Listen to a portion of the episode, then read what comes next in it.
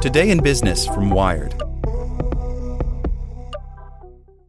This podcast is sponsored by Ramp. Are you the decision maker in your company? Consider this. For the first time in decades, there's a better option for a corporate card and spend management platform. Meet Ramp, the only corporate card and spend management system designed to help you spend less money so you can make more. Most corporate credit cards offer points as incentives, but those points amount to less than their worth in real cash value. Ramp's business cards offer you cash back, real money in your pocket. Plus, you control who spends what with each vendor. And Ramp software collects and verifies receipts automatically, which means you'll stop wasteful spending and close your books in hours instead of days. Businesses that use Ramp add up to 5% to their bottom line the first year.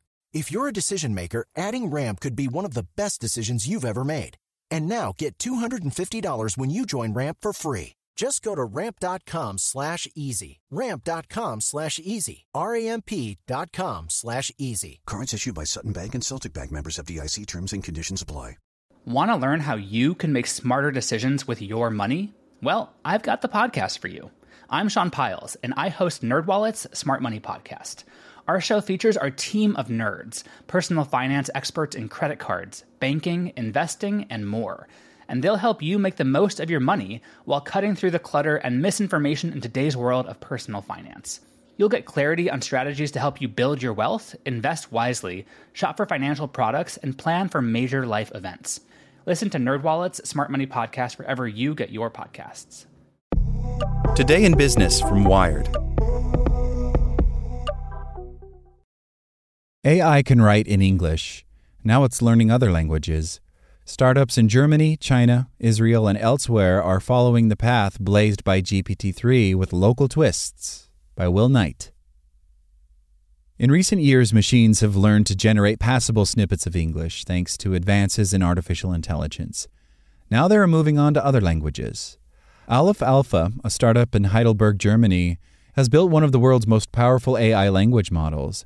Befitting the algorithm's European origins, it is fluent not just in English, but also in German, French, Spanish, and Italian. The algorithm builds on recent advances in machine learning that have helped computers handle language with what sometimes seems like real understanding. By drawing on what it has learned from reading the web, the algorithm can dream up coherent articles on a given subject and can answer some general knowledge questions cogently. The answers, though, may differ from those produced by similar programs developed in the U.S. Asked about the best sports team in history, Aleph Alpha responds with a famous German soccer team. A U.S. built model is more likely to cite the Chicago Bulls or New York Yankees. Write the same query in French, and the answer will likely mention a famous French team, as the algorithm tunes its cultural perspective. Aleph Alpha is designed to be bilingual, meaning you can ask it a question in one language and get the answer in another. This is transformative AI, says Jonas Andrulis, founder and CEO of Aleph Alpha, who previously worked on AI at Apple. If Europe doesn't have the technical competence to build these systems, then we're relegated to being users of something from the US or China. After decades of slow progress in teaching machines to grasp the meaning of words and sentences, machine learning has produced some promising progress. Startups are rushing to spin gold out of AI's language skills. OpenAI, a US startup, was the first to showcase a powerful new kind of AI language model called GPT 2 in 2019. It offers a new, more powerful version, GPT 3, to select startups and researchers through an API. A few other U.S. companies, including Cohere and Anthropic, which was founded by alumni of OpenAI, are working on similar tools. Now, a growing number of companies outside the U.S., in China, South Korea, and Israel, as well as Germany, are building general purpose AI language tools. Each effort has its own technical twists, but all are based on the same advances in machine learning. The rise of AI programs that wield language in useful ways is partly about money. All sorts of things can be built on top of them intelligent email assistants, programs that write useful computer code, and systems that generate marketing copy, to name a few. Getting machines to grasp language has long been a grand challenge in AI. Language is so powerful because of the way words and concepts can be combined to confer a virtually infinite landscape of ideas and thoughts. But decoding the meaning of words can also be surprisingly difficult because of frequent ambiguity, and it's impossible to write all the rules of language into a computer program, although Some have tried. Recent strides in AI show that machines can develop some notable language skills simply by reading the web. In 2018, researchers at Google released details of a powerful new kind of large neural network specialized for natural language understanding called bidirectional encoder representations from transformers, or BERT. This showed that system learning could yield new advances in language understanding and sparked efforts to explore the possibilities. A year later, OpenAI demonstrated GPT 2, built by feeding a very large language model massive, vast amounts of text from the web. This requires a huge amount of computer power, costing millions of dollars by some estimates, and considerable engineering skill, but it seems to unlock a new level of understanding in the machine. GPT 2 and its successor GPT 3 can often generate paragraphs of coherent text on a given subject.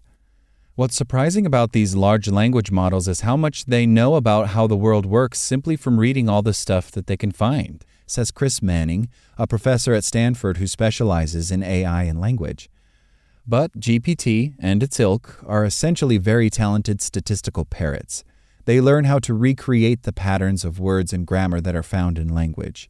That means they can blurt out nonsense, wildly inaccurate facts, and hateful language scraped from the darker corners of the web. Amnon Shashua, a professor of computer science at the Hebrew University of Jerusalem, is the co founder of another startup building an AI model based on this approach. He knows a thing or two about commercializing AI, having sold his last company, Mobileye, which pioneered using AI to help cars spot things on the road, to Intel in 2017 for $15.3 billion. Shashua's new company, AI21 Labs, which came out of stealth last week, has developed an AI algorithm called Jurassic 1 that demonstrates striking language skills in both English and Hebrew. In demos, Jurassic 1 can generate paragraphs of text on a given subject, dream up catchy headlines for blog posts, write simple bits of computer code, and more. Shashua says the model is more sophisticated than GPT 3, and he believes that future versions of Jurassic may be able to build a kind of common sense understanding of the world from the information it gathers. Other efforts to recreate GPT 3 reflect the world's and the Internet's diversity of languages.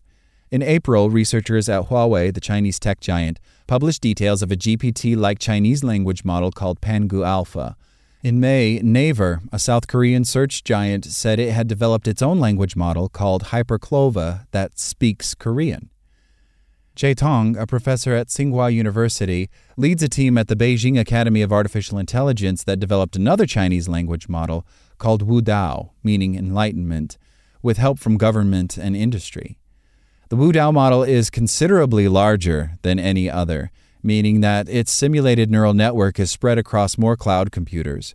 Increasing the size of the neural network was key to making GPT 2 and 3 more capable. Wu Dao can also work with both images and text, and Tang has founded a company to commercialize it. We believe that this can be a cornerstone for all AI, Tang says.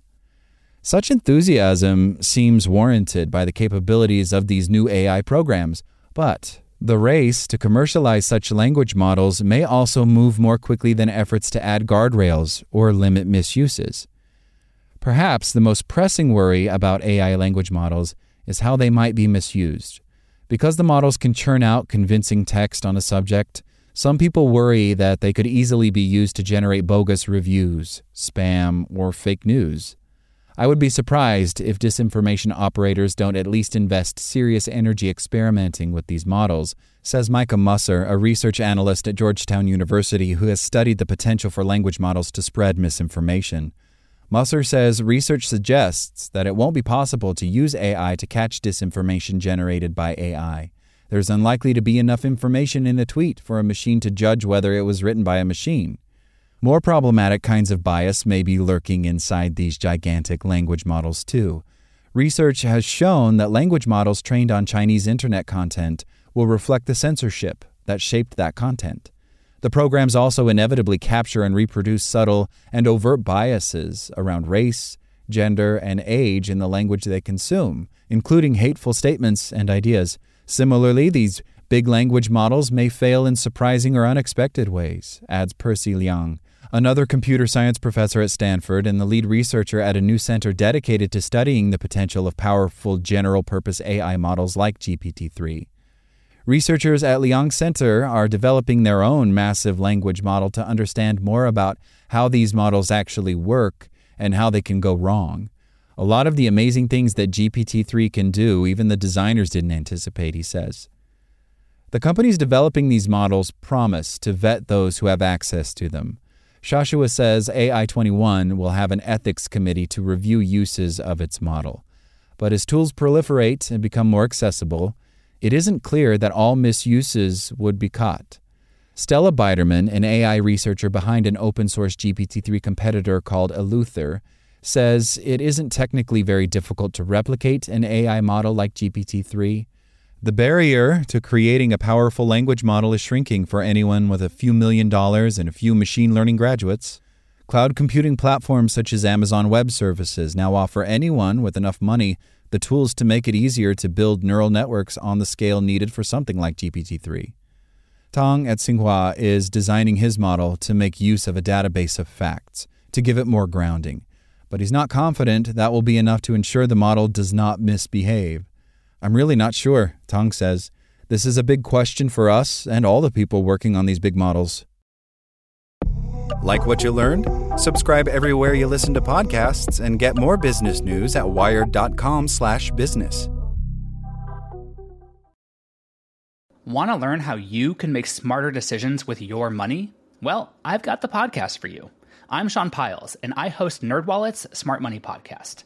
Our show features our team of nerds, personal finance experts in credit cards, banking, investing, and more – and they'll help you make the most of your money while cutting through the clutter and misinformation in today's world of personal finance. You'll get clarity on strategies to help you build your wealth, invest wisely, shop for financial products, and plan for major life events. Listen to NerdWallet's Smart Money Podcast wherever you get your podcasts.